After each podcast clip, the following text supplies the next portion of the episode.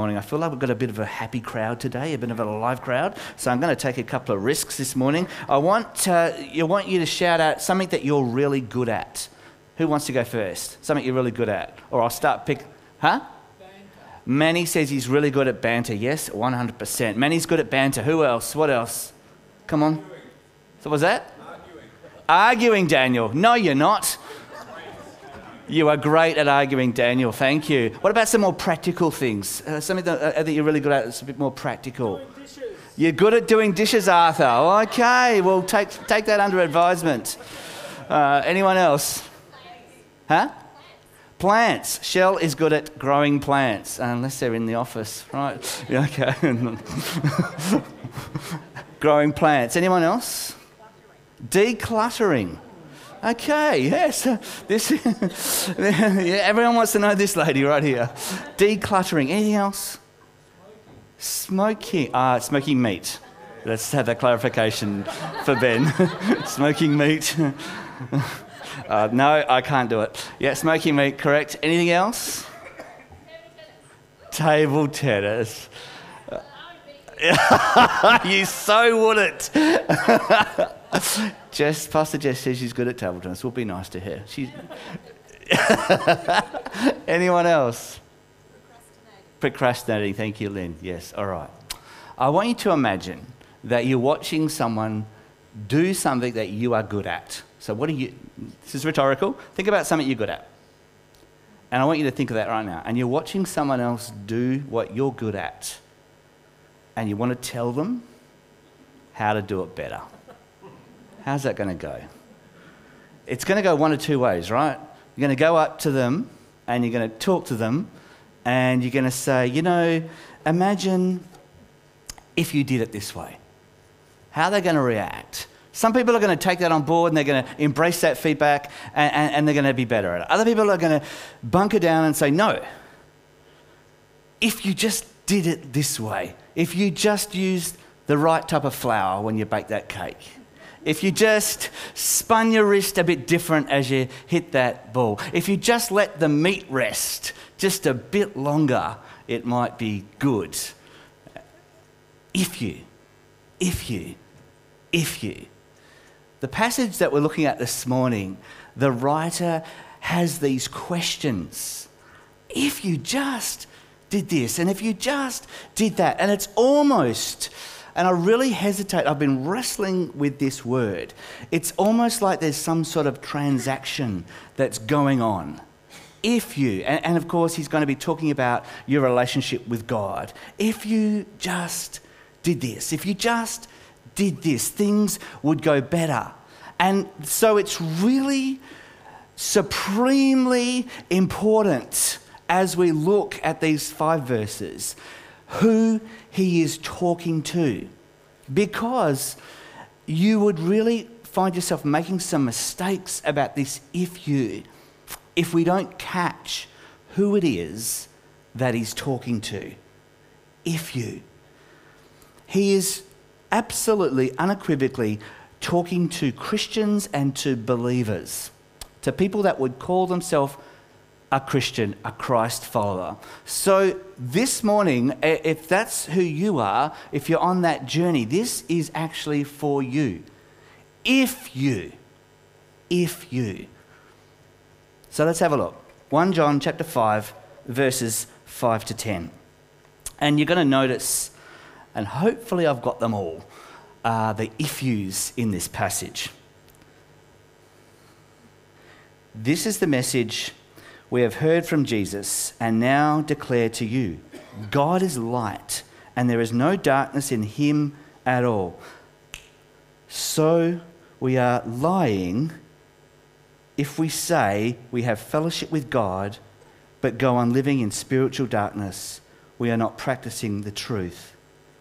Let's, uh, let's continue on our little game, and I want you to say out loud when I say, the if we's. Can we do that? This is the message we have heard from Jesus and now declare to you God is light, there is no darkness in him at all. So we are lying if we, if we say we have fellowship with God but going on living in spiritual darkness. We are not practicing the truth. But are living in the light as God is in the light, then we have fellowship with each other.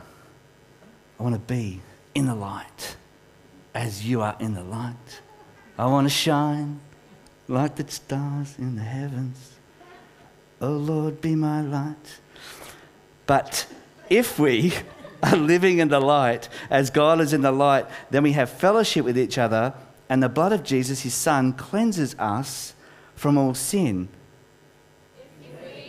Claim we have no sin, we are only fooling ourselves and not living in the truth. But confess our sins to him, he is faithful and just to forgive us our sins, to cleanse us from all wickedness.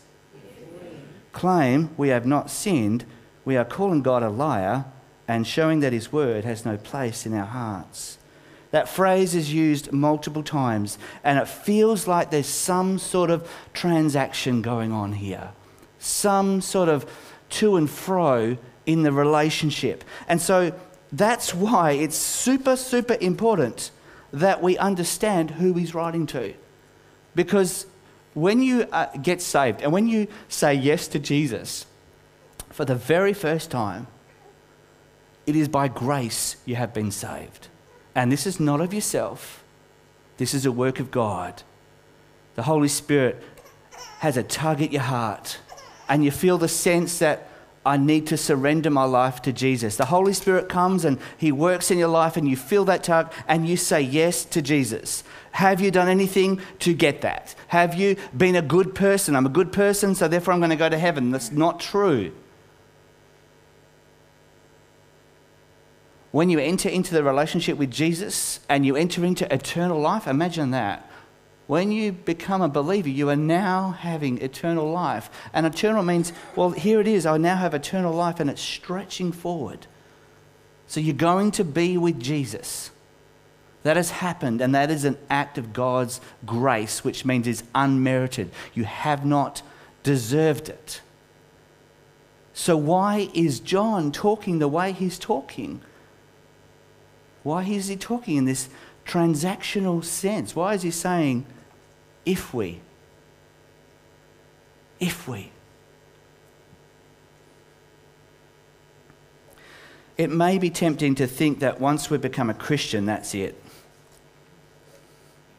it may be tempting to think, I've got my ticket, and that is it. There's nothing more I need to do. I can now live however I like to live. Someone this week, we're having a conversation around this, and they said, You know, there's one thing to have faith, it's another thing to be faithful. It's one thing to have faith, it's another thing to be faithful, to live in the light to understand and experience the presence of God, to know what it is that He wants you to say yes to today. Okay, you've said yes back here, but what is it He wants you to say yes to now? What's next for you? Some of you are actually are stalled in your faith. Some of you uh, could tell me a great story about something that God did in your life three years ago or five years ago. If I'm honest, I'm not that. Re- I mean, that was that's a good story, but what's God doing today? What is God doing in your life today? How are you being challenged? And how are you saying yes to Jesus? And how is He changing you today? You've expressed faith. Uh, where is your faithfulness? How is your life going with Jesus? That's a question I want you to ask. When I was uh, born, I was born into the Edwards family. I have a mother and a father. I had uh, two older sisters. I had cousins. I had a whole group of other people that are now my community. I did nothing really to be born into the Edwards family. But if I want to maintain that family, if I want to continue on and be part of that family and have a relationship and really identify with the culture and the nature of that family, there are things I need to do and places I need to be. I need to be a certain person. I may be part of the Edwards family. I may have been born into that family, but what now? It's an analogy that's going to break down, but there is some truth there for you. You call yourself a Christian. You say, I'm a Christ believer. But what, what are you doing? How are you living your life that you continue to be called one. I, you know what the greatest thing I want to see for myself, and the greatest thing I want to see for you and for all of us, I, I want to see growth. I, I don't want to see stagnation. I don't want you to, to, to be the same person you were. Because if you're the same person, then, then, then where is the Holy Spirit in your life? And where is the challenge? And what's God doing in your heart and your life? How have you changed as a believer? How have you grown as a believer? What is different now? What can you say? Okay, look at this. This has changed because there are things that need to change, ways you need to, to grow. I want to go back. I want to go back to 1 John, John 1. I want to go back to John 1.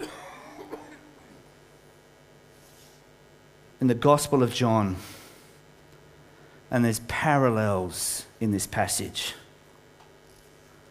about the light.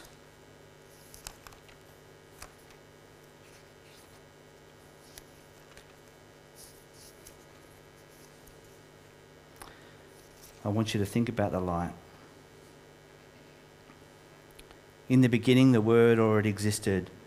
The Word was with God, and the Word was God.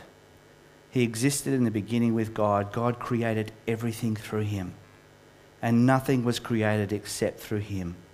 The Word gave life to everything that was created, and his life brought light to everyone. The light shines in the darkness. The darkness can never extinguish it.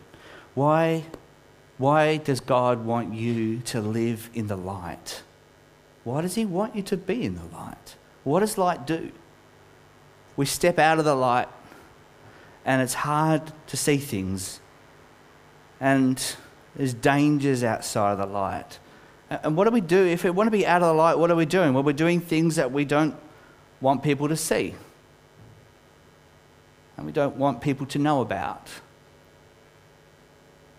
Darkness, It's not where you're meant to be. It's not how you're meant to be living your life. And there's definitely and absolutely a choice that you will choose as a believer, as a Christian, that you will choose to come into the light. Things won't be hidden.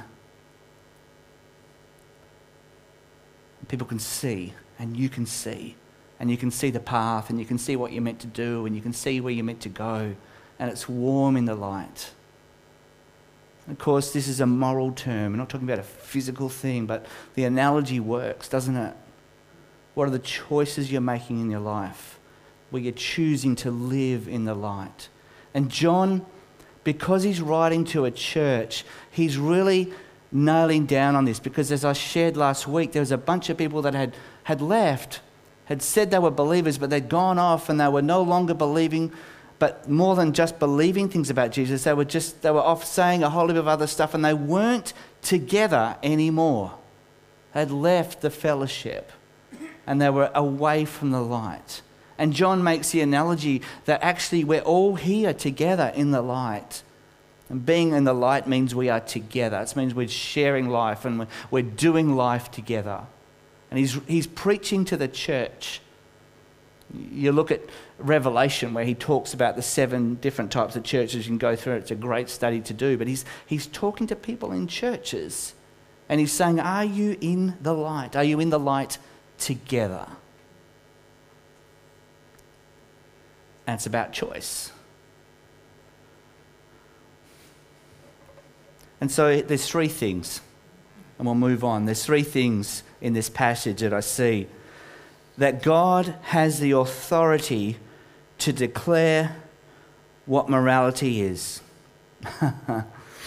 this is really fraught with danger when I say this because if you're honest, what you're perhaps like me, you're automatically thinking God has the right, the authority to declare what morality is. He is the standard of morality. He is the one that gets to say, how things should be and what is good, what is holy, what is right. That is God that declares that. And if we're not careful, what we will do with that statement is we will misuse it. We will misuse it. Listen, we will misuse it to declare morality over those people that are outside the church. And we will say, This is how you should be living. This is what you should be doing. This is what God says is right. And we will actually use that as a weapon. And we will become the moral police. And this has been a problem in churches where we will seek to impose that morality over other people. Can I tell you, this is actually a statement for you in terms of your life and the lordship of Christ in your life. Don't worry about what other people are doing. Don't, don't worry about, don't get all head up about what this group of people over here or that group of people. That's, you know, that's not actually really your concern. Uh, stand up for injustice. Stand up for the poor. Stand up for people that need someone to stand up and, and bring light and truth and salt to the world. Absolutely. But are we the moral police? Do we get to decide morality for someone else? No. This is a statement for you and in your own life.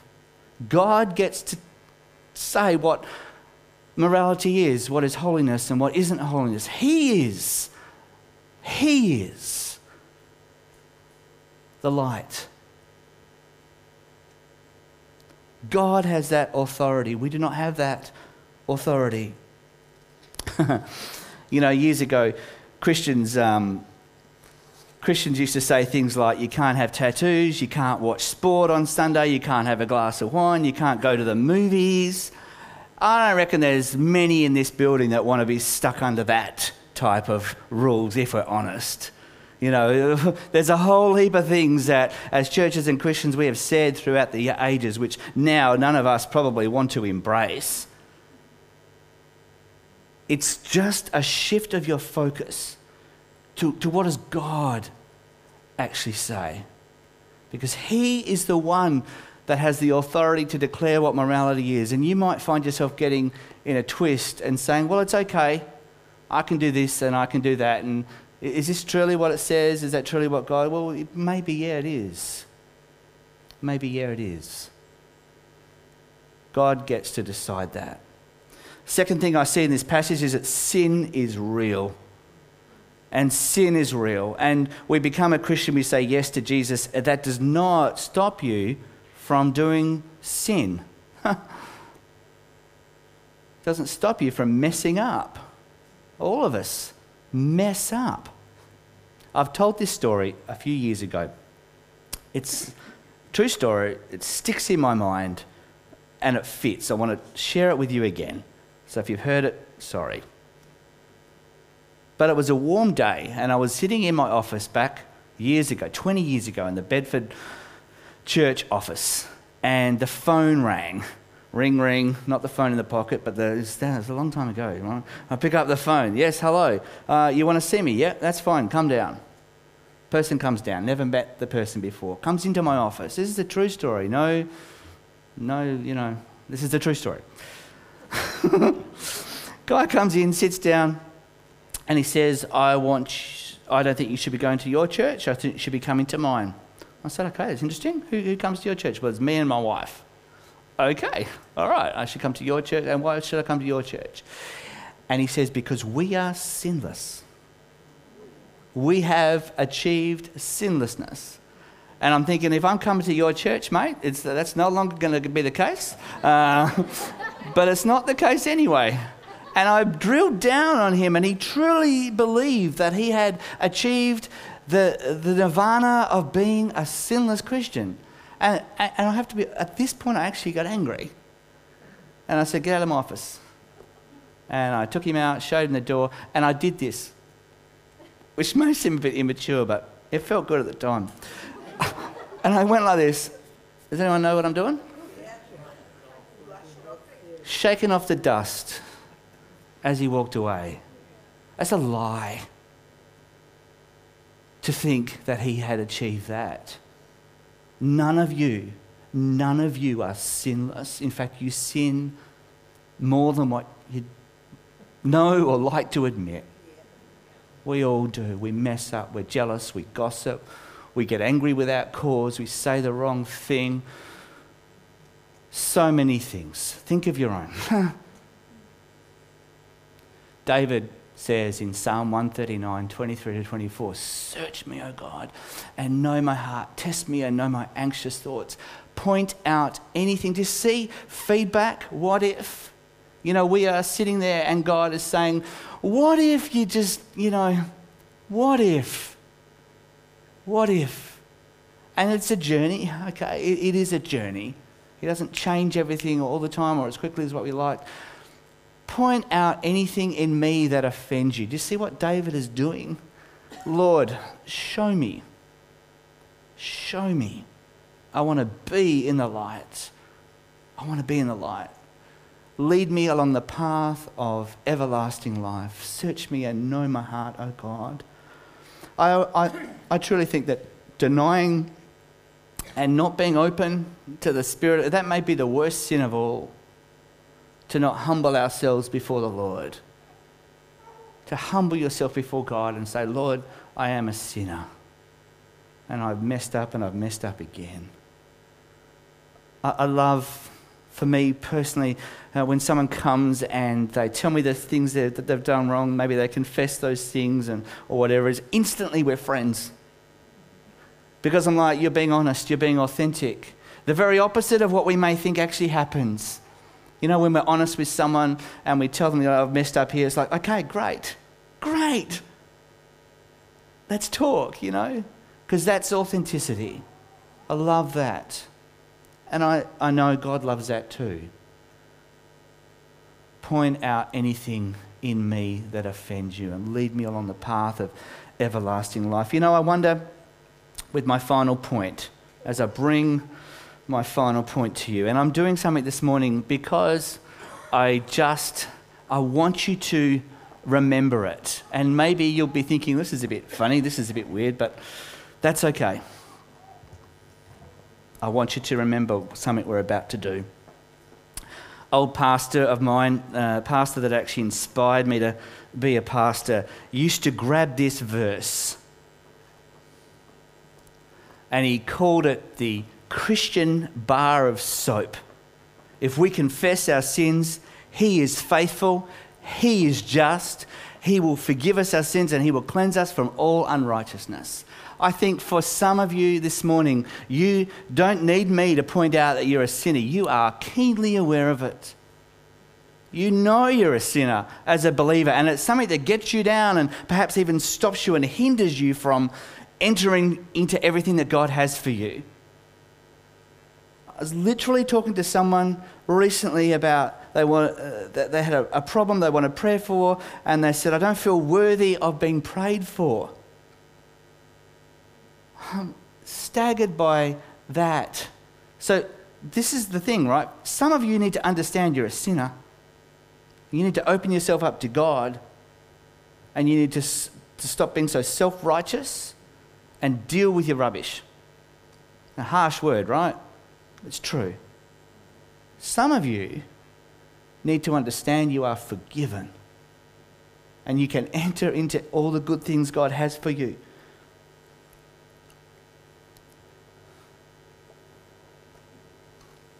You know, we go through life and make a mess. We get a lot of dirt and rubbish all over us, and we do things where we're just really glad that no one sees. A lot of dirt, a lot of grime. We don't want to show our hands because we've messed up continue to mess up and it's dirty and it's black and it's disgusting. Perhaps we even disgust ourselves sometimes, how we live our lives and what we've done. Some of you this morning are feeling this way. Hmm. But if we get some Christian soap, 1 John 1 9, and if we confess our sins,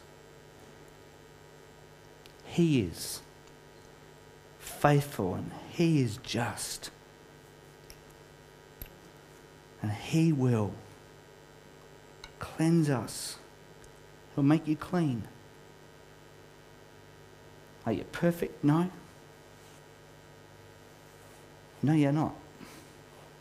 There may be consequences of some of the things you've done, which maybe you live with. But if you confess your sins, He is faithful and just. He will cleanse you from all unrighteousness. Isn't that beautiful? To know God's grace in such a way.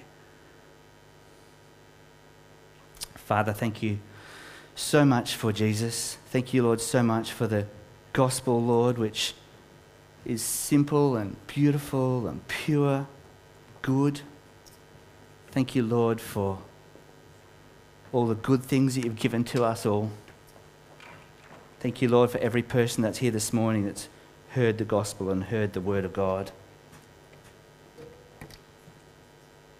Thank you, Lord, that forgiveness is here, forgiveness is available. Lord, as um, Janet comes now and leads us in communion, Lord, may this be a time of confession. May you work it upon our hearts. Lord, may we do something that is demonstrating what's happened in our heart, Lord, we pray. In Jesus' name.